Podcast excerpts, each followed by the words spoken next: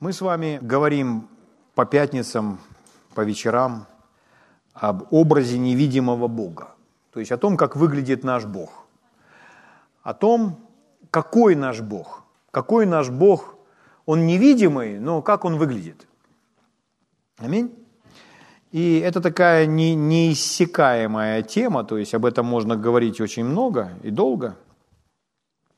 Вот. Но э, я вроде как остановился и думал, что нужно уже пойти куда-то в другое русло, но Господь меня вернул, и Он мне снова показывает, на что я должен обратить свое и ваше внимание. Поэтому Дух Святой, Он нас ведет, и Он хотел бы, чтобы мы э, имели правильное представление о Боге. Аминь.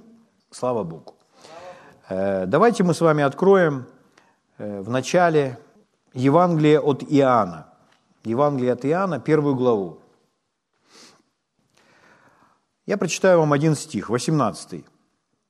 Евангелие от Иоанна, 1 глава, 18 стих. «Бога не видел никто никогда». Следующее. «Единородный Сын, сущий в недре Отчим, Он явил». Кого явил? Он явил нам Бога. Аминь. То есть в этом заключалось служение Иисуса, чтобы явить нам Бога. Это же Евангелие от Иоанна, 14 глава, 7 стих. Наш Господь Иисус говорит, «Если бы вы знали Меня, то знали бы и Отца Моего». То есть раз Иисус явил нам Бога, если мы знаем Иисуса, то мы будем знать Бога. Это самое ценное познание, какое только можно иметь на земле. Это знать Бога, знать, какой Бог. Да? Потому что интересы, они с возрастом меняются. 14-летних людей интересует что-то одно, а 18-летних уже другое, а 30-летних третье. А когда человеку 40 лет, он уже вообще иначе на жизнь смотрит. 50-летний еще по-другому смотрит. А когда человеку 87, то он точно не смотрит, как 18-летний. Угу. Меняются разные ценности. Так вот, на протяжении всей жизни самое важное знание, которое только можно приобрести, это знать Бога, знать, какой Бог. Слава Богу. И э, религия навязала, что это скучно.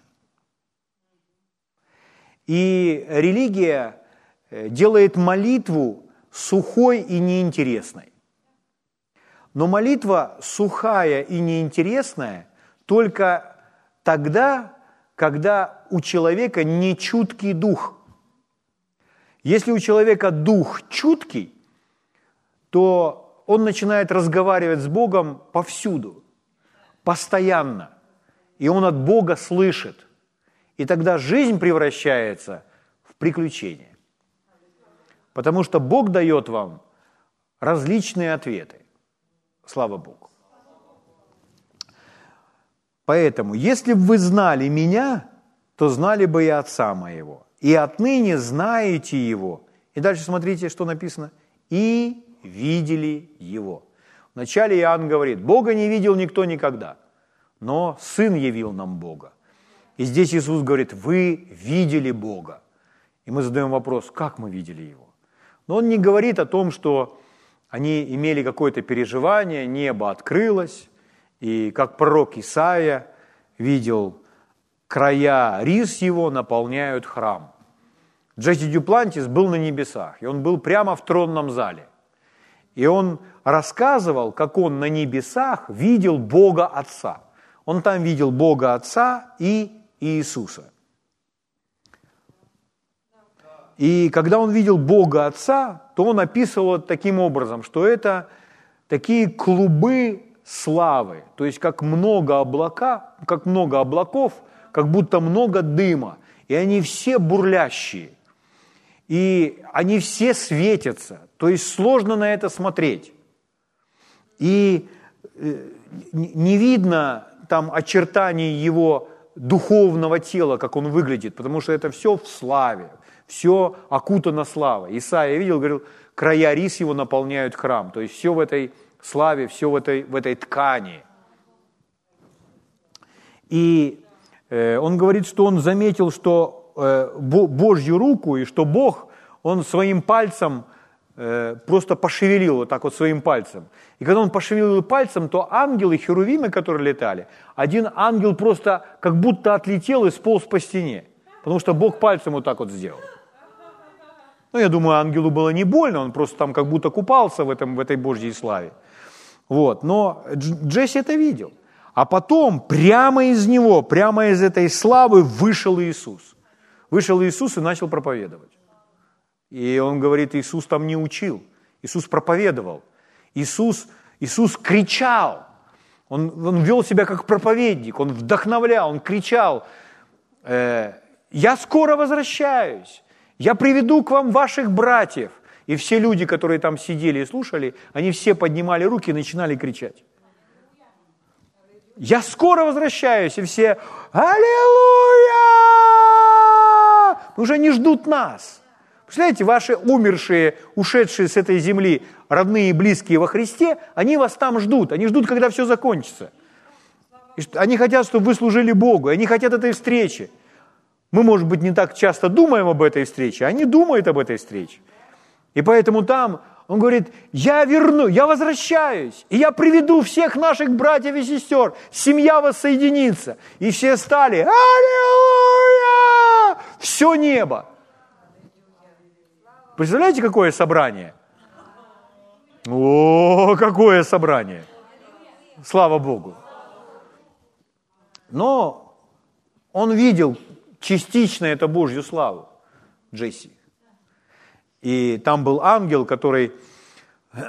Я почему-то, когда вспоминаю эти про листья, мне почему-то... Помните, вот, ну, старшее, старшее, младшее поколение не помнит, а э, помните такие сеточки, авоськи такие, вот такие, ну, такие, такие вот тряпочные, куда можно было картошку насыпать там. Помните, такие были в те времена? Вот я не знаю, почему меня эта картина, но почему-то мне кажется, что ангел дал ему именно такую сеточку и туда листики положил. И Джесси ходил с такой сеточкой, как вот молоко носили, помните? Сейчас таких нету почему-то. Я не знаю, откуда у меня этот образ, может быть, от того совка все-таки, но... А, что же? Сейчас кульки полиэтилена, да, это прогресс. Вот, а у меня вот почему-то этот авоська такая. И вот, и вот в этой авоське эти листья. И вот когда он слабеет из-за Божьей славы, то ангел говорит, нюхай листья. И он берет эти листья и нюхает и укрепляется в Божьей славе. Это очень интересно все. Слава Богу. Это реальность. Ну хорошо. Но когда Иисус говорит, что вы видели Бога, Он и не имеет в виду, что вы побывали там. Или как апостол Павел говорит, я был на третьем небе и слышал там неизреченные слова. Я даже не знаю, я был в теле или не в теле. Бог знает. Павел говорит, да? Говорит, я знаю такого человека. Ну и понятно, что он говорит о самом себе. Угу. Но он о себе говорит в третьем лице. Вот. Итак, если бы вы знали меня, то знали бы и отца моего, и отныне знаете его и видели его. Филипп сказал ему, Господи, покажи нам отца, и довольно для нас. Иисус сказал ему, столько времени я с вами, и ты не знаешь меня, Филипп. Смотрите, он сказал, вы знаете меня, а Филиппу говорит, ты не знаешь. То есть урок усвоили не все. Понимаете? То есть в классе сидели все, но одни получили хорошие оценки, а другие плохие. То есть прослушали тему урока. Столько времени я с вами, а ты не знаешь меня, Филипп. Видевший меня, видел Отца. Как же ты говоришь, покажи нам Отца? Разве ты не веришь, что я в Отце и Отец во мне? Слова, которые говорю я вам, говорю не от себя. Отец, пребывающий во мне, Он творит дела. Верьте, что я в Отце и Отец во мне – а если не так, то верьте по самым делам моим. Аминь. Но мы читаем это об Иисусе, и э, когда мы читаем об Иисусе, человеку просто с этим согласиться. Но если мы понимаем э, все, что произошло, случилось во времена Нового Завета, то мы знаем, что мы встали на место Иисуса. И в нашей жизни исполнилось то, что Бог вселился в нас, и Он ходит в нас. Поэтому мы с вами можем теперь говорить, видевший меня, видел Отца. Угу. Павел говорит, подражайте мне, как я Христу. То есть Павел подражает Христу. И в чем он подражает Христу, и вы подражаете мне. И Павел говорит, что мы с вами письмо, читаемое всеми людьми. И как бы сам Бог увещевает через нас. То есть Бог через нас говорит. Бог говорит через Иисуса, Бог сегодня говорит через нас. Друзья мои, э, любое проявление любви через нас – Любое проявление любви через нас – это Бог. Любое проявление доброты через нас – это Бог. Любое проявление милости через нас – это Бог. Слава Богу. Сострадание через нас – это Бог.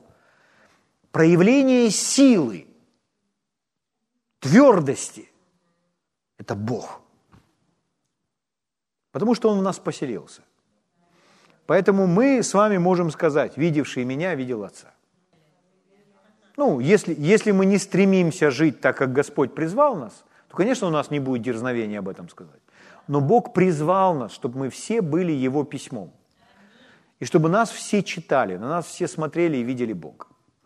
И даже если у нас неправильное верование, люди все равно будут через нас познавать Бога. Я вам уже рассказывал в прошлый раз, что если человек хмурый, угрюмый, одет во всем черном, во всем себе отказывает, никогда не улыбается, весь такой зажатый, ну вот как обычно люди, которые уходят в монастырь, да, и вот э, у них такая одежда, что, ну, не, не каждый человек ходит, хочет одеться в ту же самую одежду.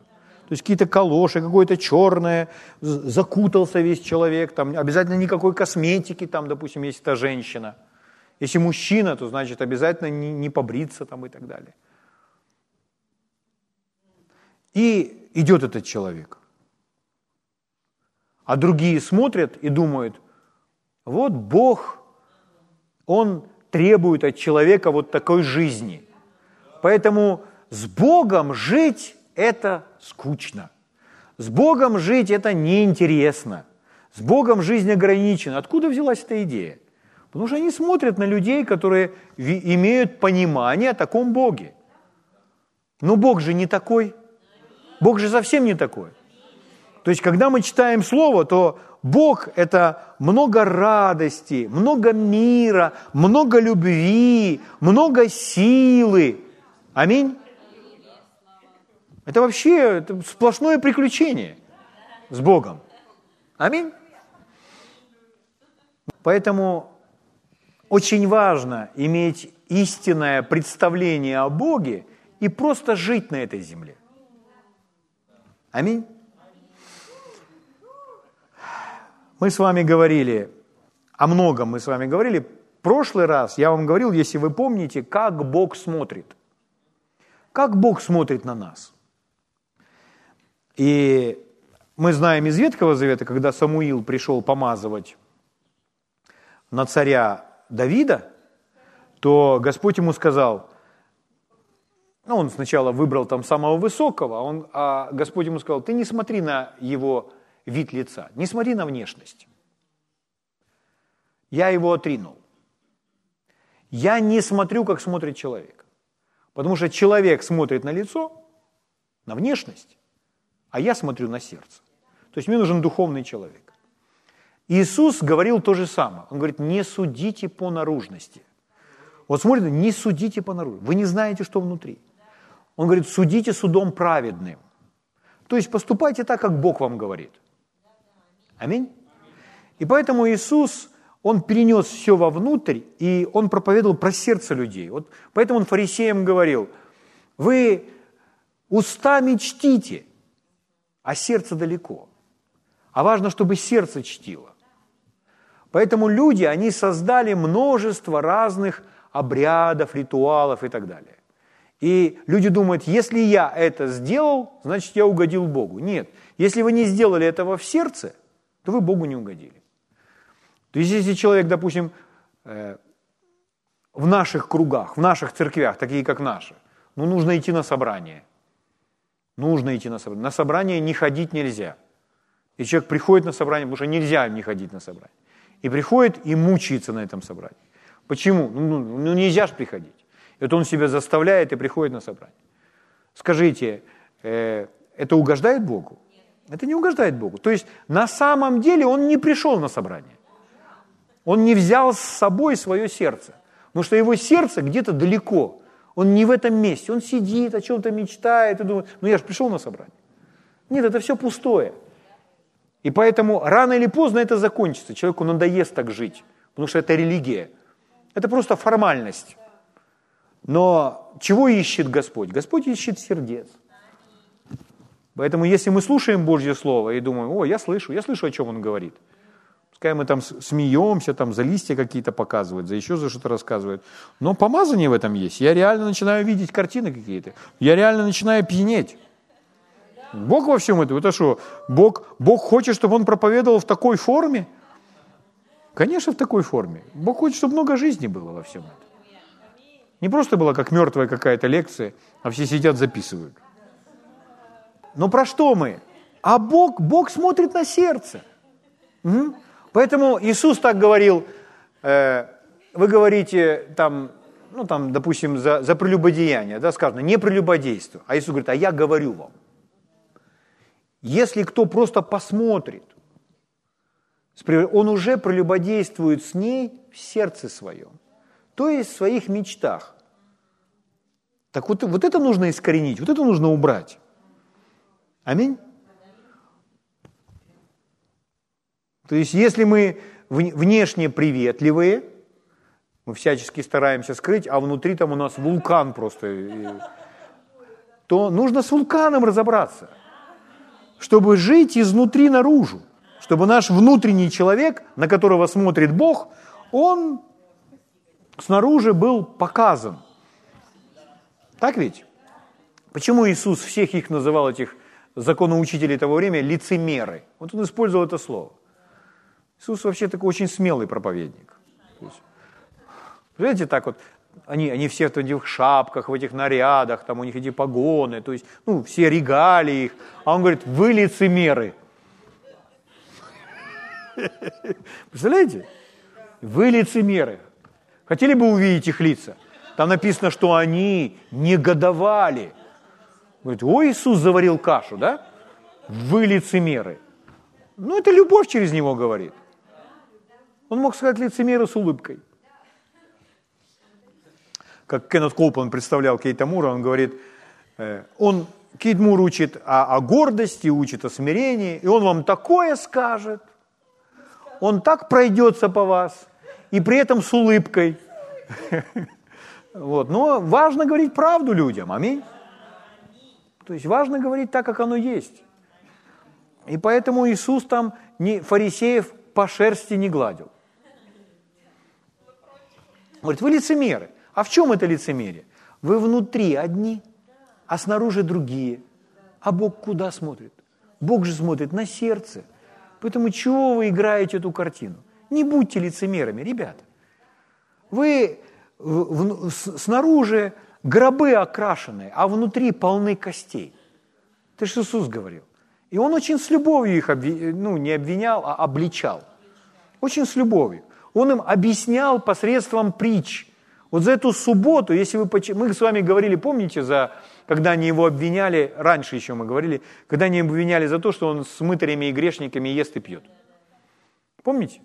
И что он им начал объяснять? Он им начал, э, чтобы они прочувствовали его отношения, он начал говорить про их деньги. Говорит, ну а если женщина потеряет одну там драхму, монетку потеряет, ну в данном случае не монетку, 100 долларов у нее там ветром под диван, знаете так. Открыл кошелек и так, а 100-долларовая купюра раз из кошелька и под диван так, фух, сквозняком. Ну что вы делаете? Да ладно. Нет, вы так не сделаете. А что вы сделаете? Вы диван отодвигать.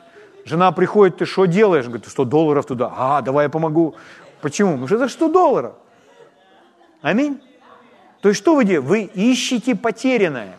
Или если кошку, собаку, да если попугайчик вылетел в эту форточку, то человек, там сколько бы лет не было, он на дерево, на эту березу лезет за тем попугаем, чтобы снять его и опять посадить в эту клетку.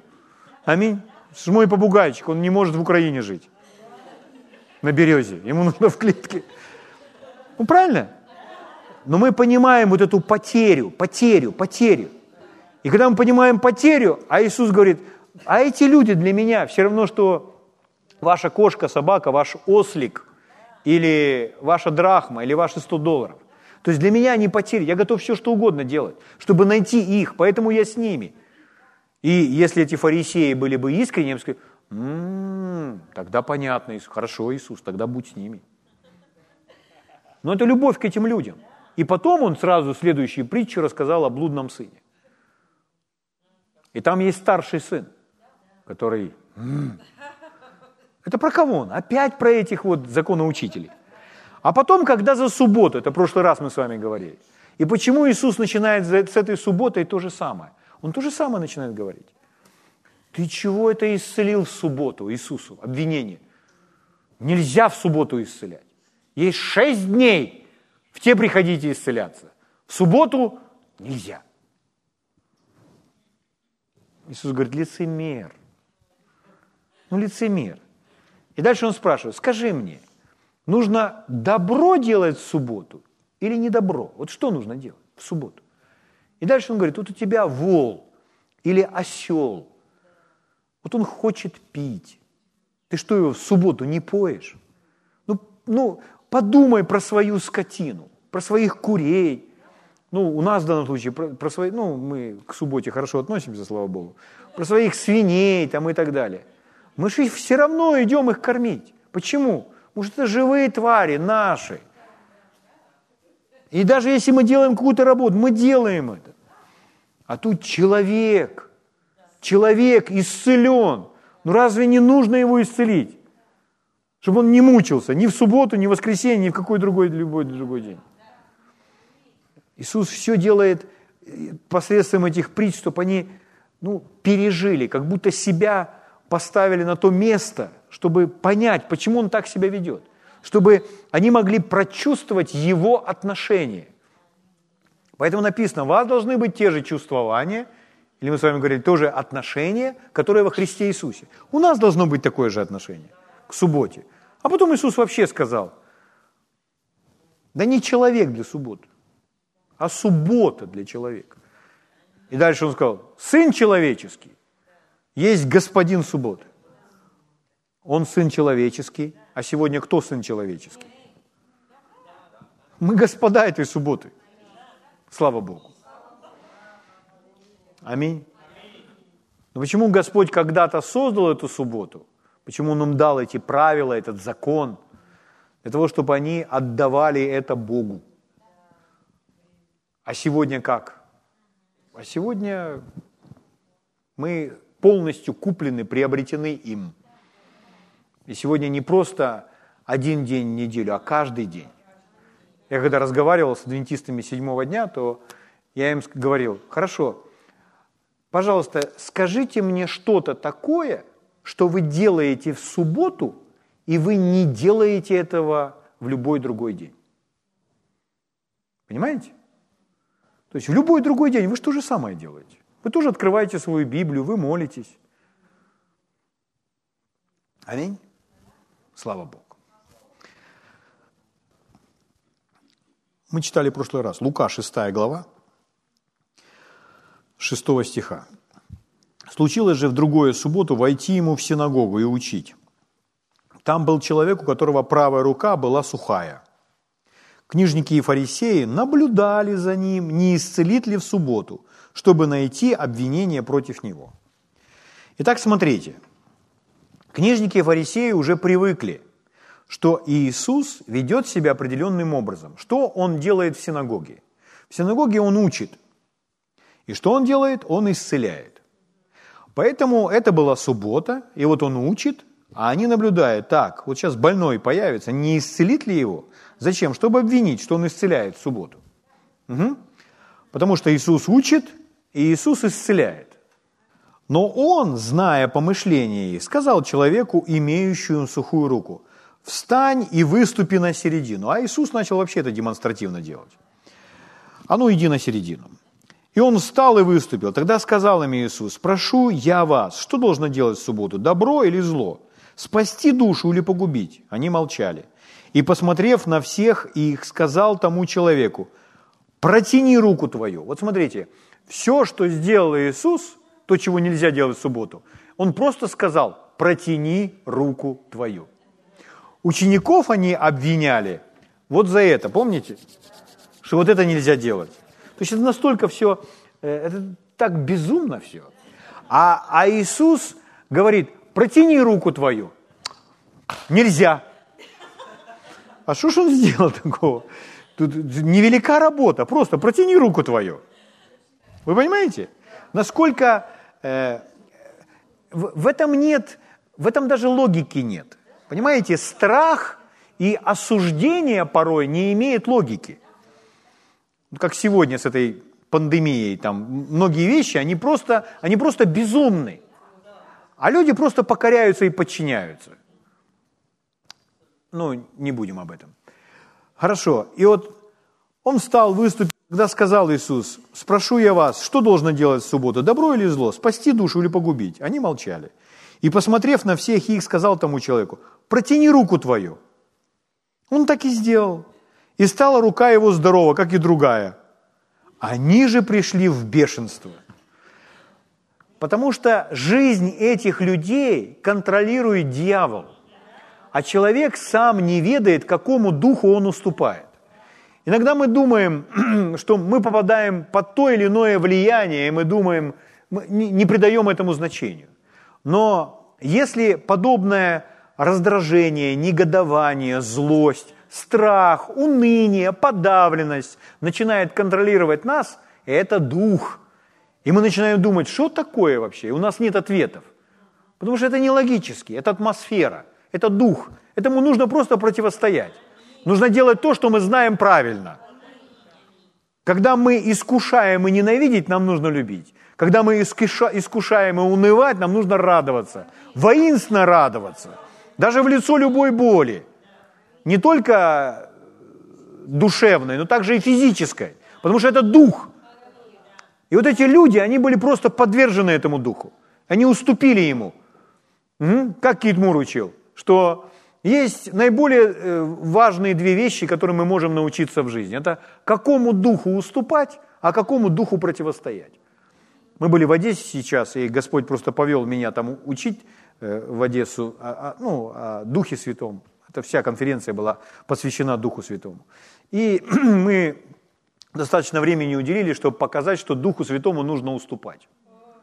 Дьявол, он навязывается он навязывается. Вот знаете, такие есть...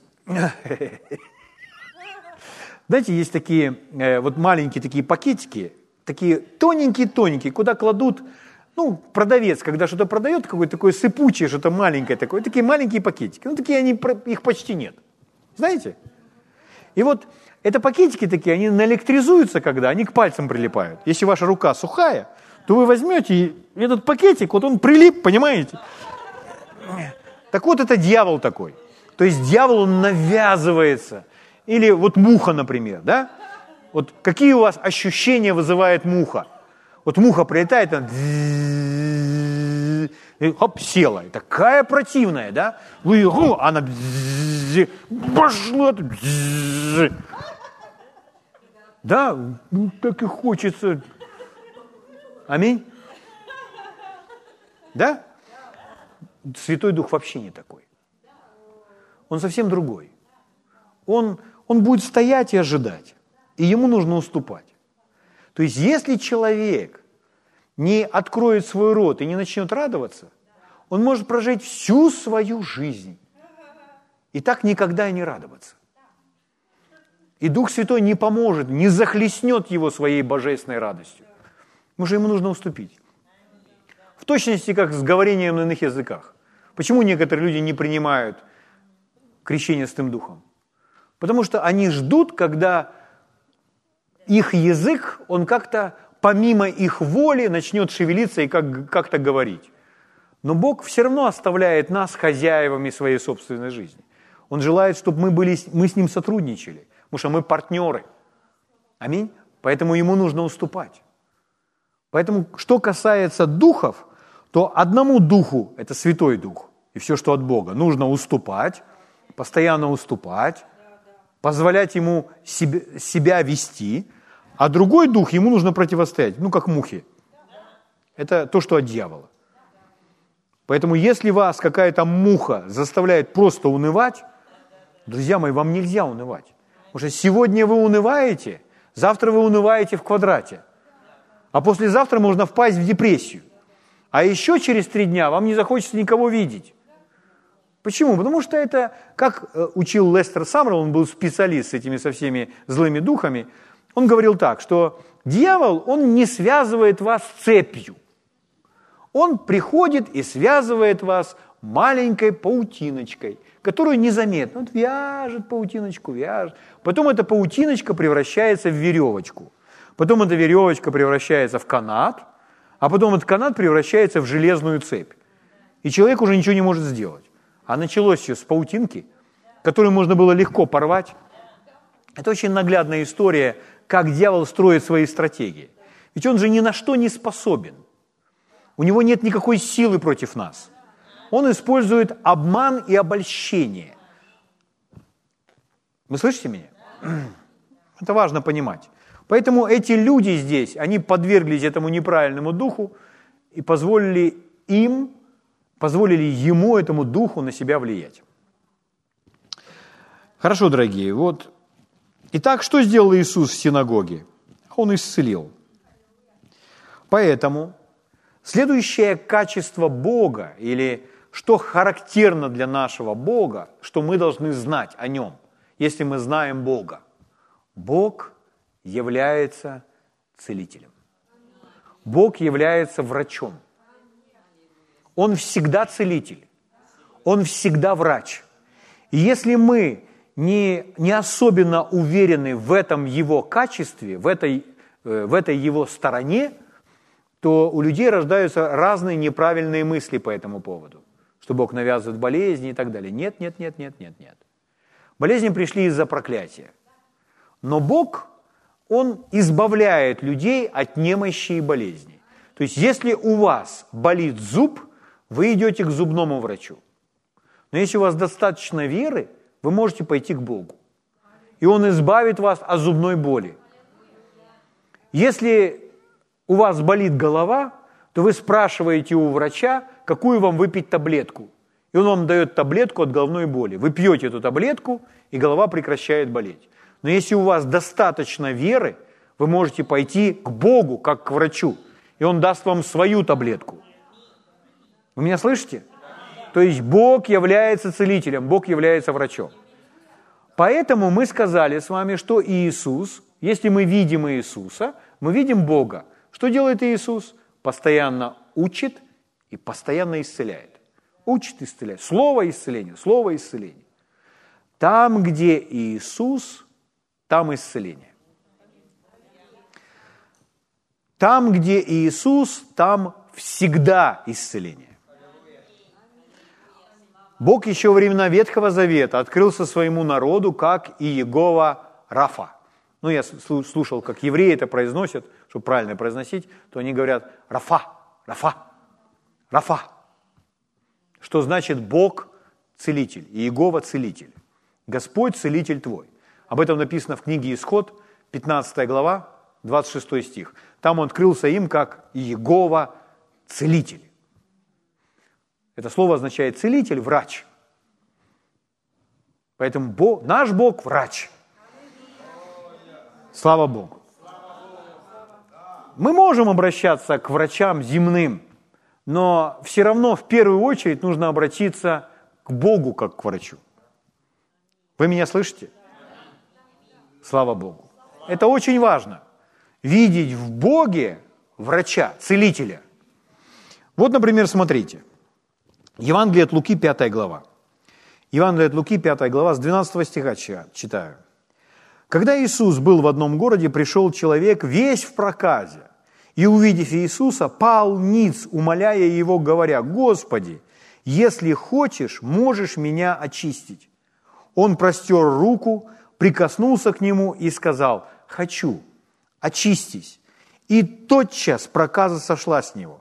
И он повелел ему никому не сказывать, а пойти показаться священнику и принести жертву за очищение свое, как повелел Моисей во свидетельство им. 15 стих.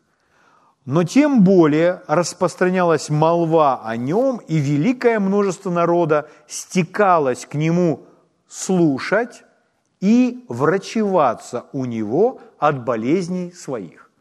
Почему они приходили к Иисусу? Какая молва о нем ходила? Они приходили слушать и врачеваться. Мы приходим в церковь зачем? Слушать и врачеваться. Вы слышите? Вот цели в Библии – слушать и врачевать. Поэтому есть человек идет в церковь для того, чтобы врачеваться, ну или исцеляться. Это по-библейски, это правильно. Для этого, для этого это и существует. А еще что? Слушать. Что слушать? Слово Божье. Мы с вами сказали, что через Слово Божье к нам приходит все необходимое обеспечение. Аминь. Слава Богу. А вот, например, смотрите, Евангелие от Луки, 18 глава. Евангелие от Луки, 18 глава, с 35 стиха. Когда же подходил он к Иерихону, один слепой сидел у дороги, прося милостыни, и услышал, что мимо него проходит народ, спросил, а что это такое? Ему сказали, что Иисус Назарей идет. Тогда он закричал, Иисус, сын Давидов, помилуй меня! Шедшие впереди заставляли его молчать. Странные люди вообще, правда? Странные люди. Заставляя его молчать. Но он еще громче кричал, сын Давидов, помилуй меня! Иисус, остановившись, велел привести его к себе.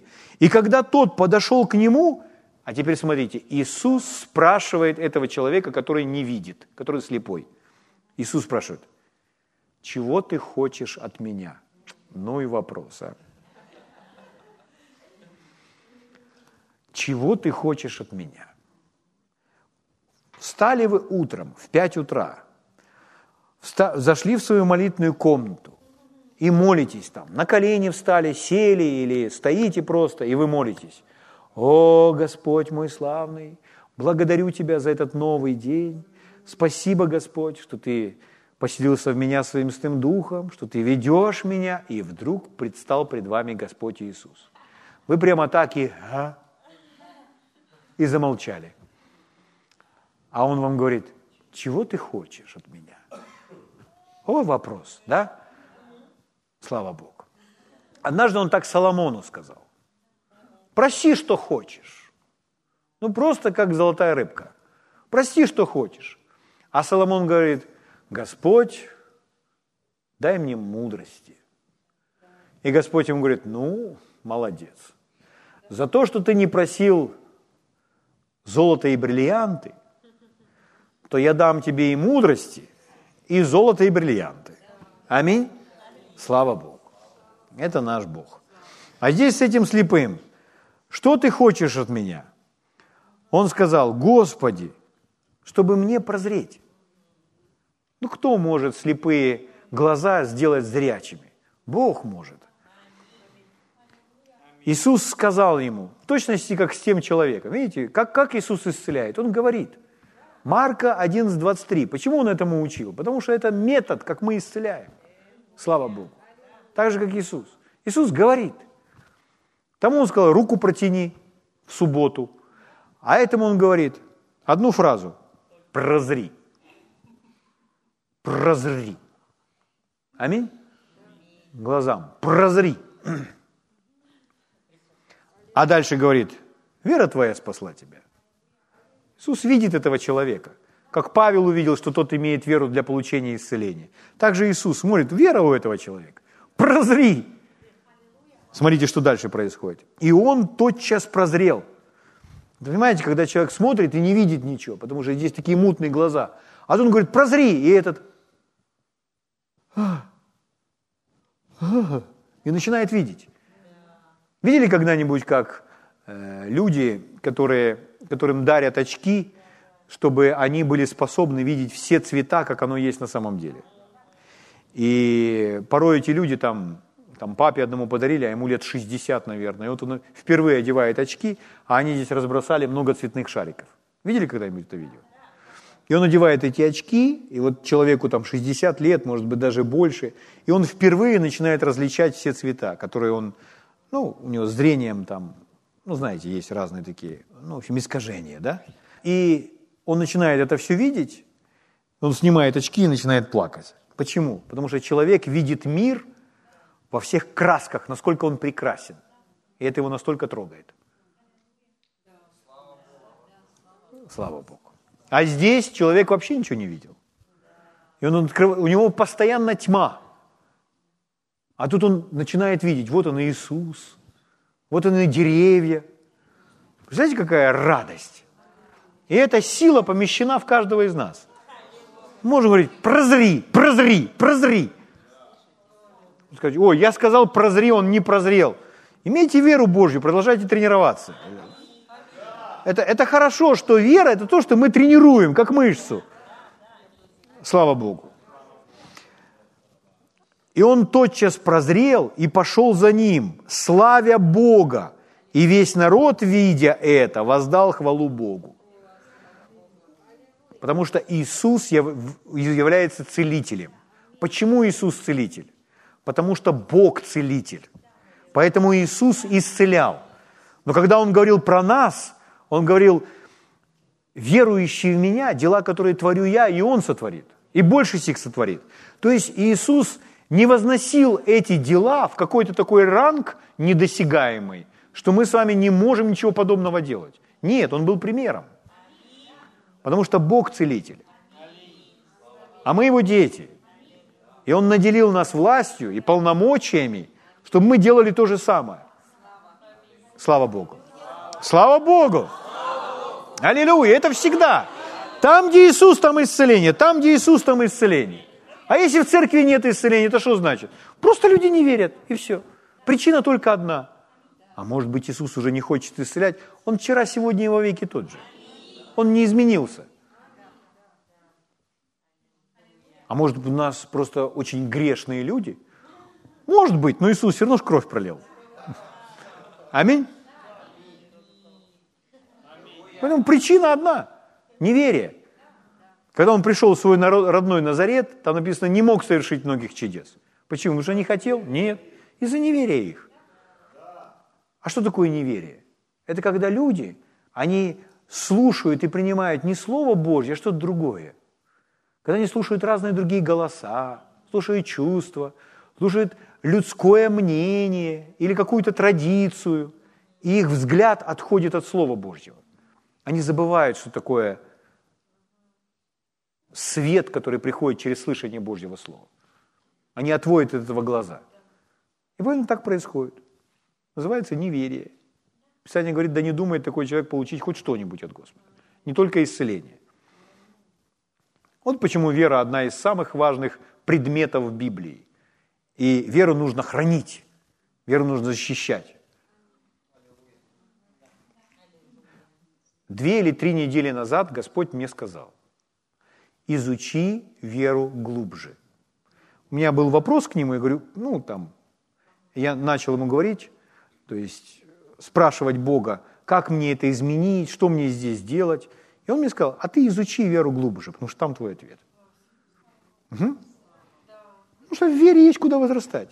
Я начал изучать, я начал слушать брата Хейгена некоторые уроки, я начал читать некоторые его книги, начал об этом размышлять. И пошел в прекрасный, чудесный мир, куда я вас тоже еще дальше приведу. Слава Богу.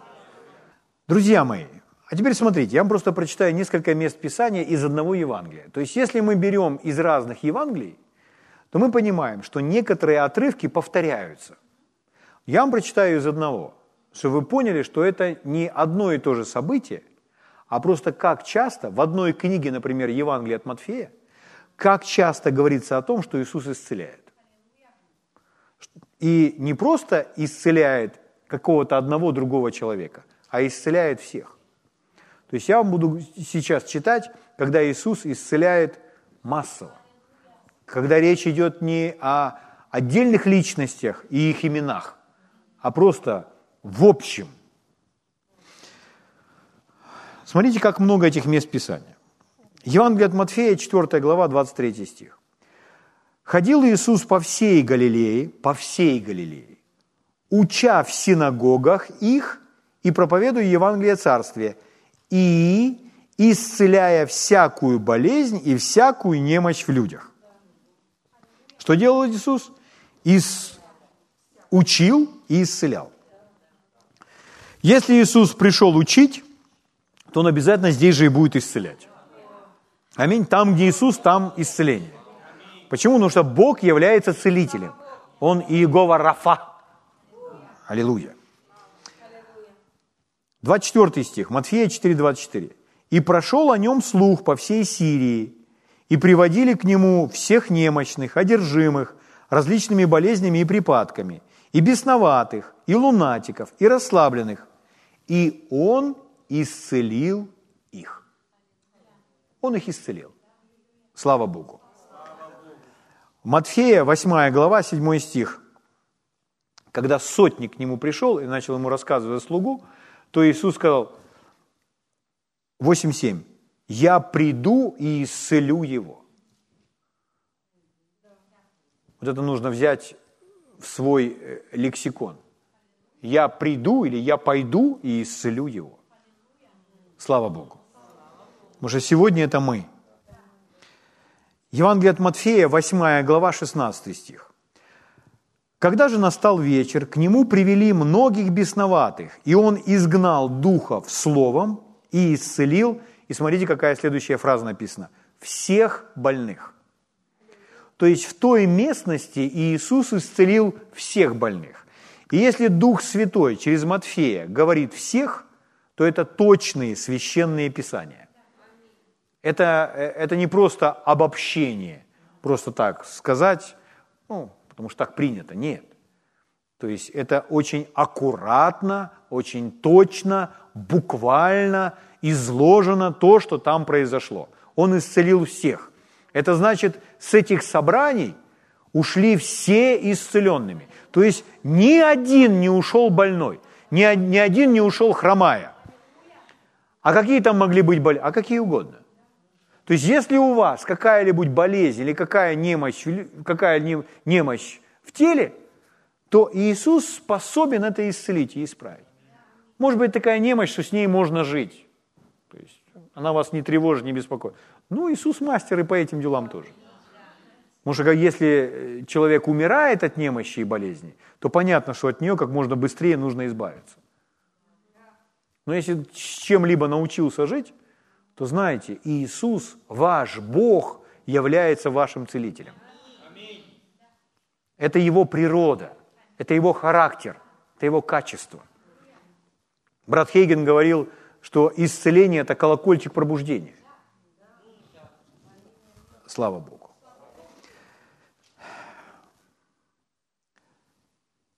Евангелие от Матфея, 9 глава, 35 стих.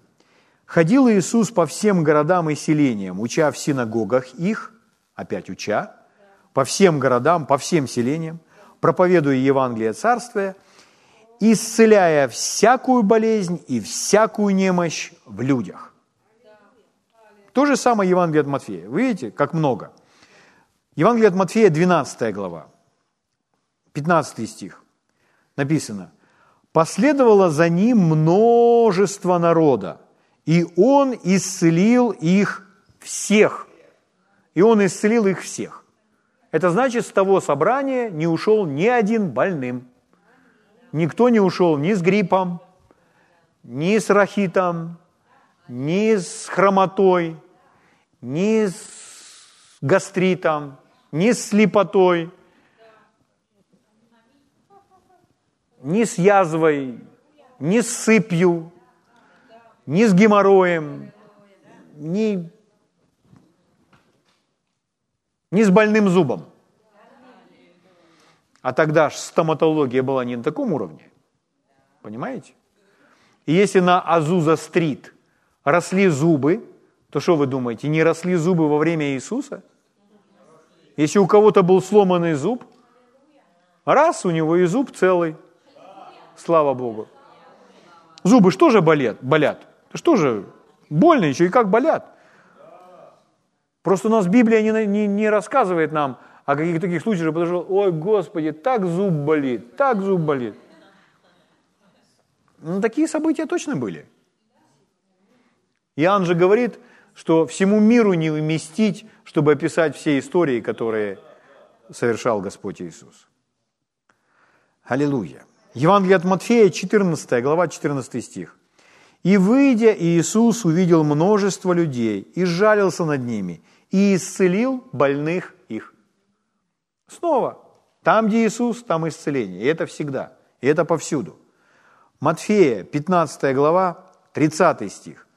«И приступило к нему множество народа, имея с собой хромых, слепых, немых, увечных и иных многих, и повергли их к ногам Иисусовым, и Он исцелил их».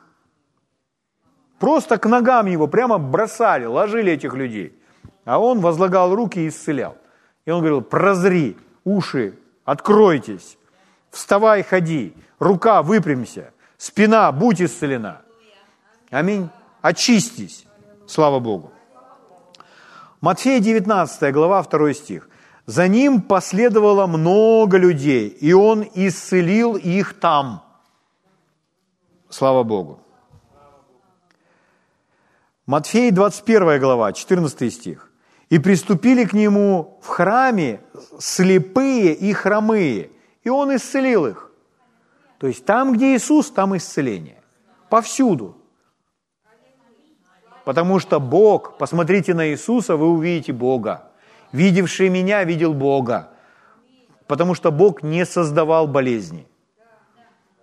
Ни в какой из шести дней своего творения – он создал весь этот мир, и он сказал хорошо и весьма хорошо.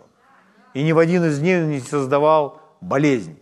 Поэтому в оригинальном творении, в первоначальном творении не было немощи и болезни.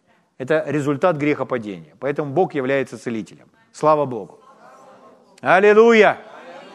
Аллилуйя! А эта исцеляющая сила сегодня доступна каждому из нас. Она в ваших руках. Она в ваших устах, она в ваших сердцах. Аллилуйя. Исцеляющая сила. Слава Богу. О, слава. И это все из Евангелия от Матфея прочитал, столько отрывков. А вот смотрите, в Евангелии от Луки написано, Евангелие от Луки, 6 глава, 19 стих. «И весь народ искал прикасаться к нему, потому что от него исходила сила». И дальше написано, и исцеляла всех. От Иисуса исходила сила.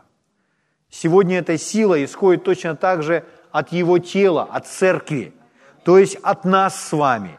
Исходит эта сила, которая способна исцелить всех. Слава Богу. Потому что наш Бог есть целитель. Исаия за несколько столетий до прихода Иисуса посмотрел в видении и увидел Агнца Божьего на кресте. И когда он видел этот крест, давайте я вам прочитаю хотя бы первые несколько стихов, потому что Исаия это, об этом очень драматично говорит.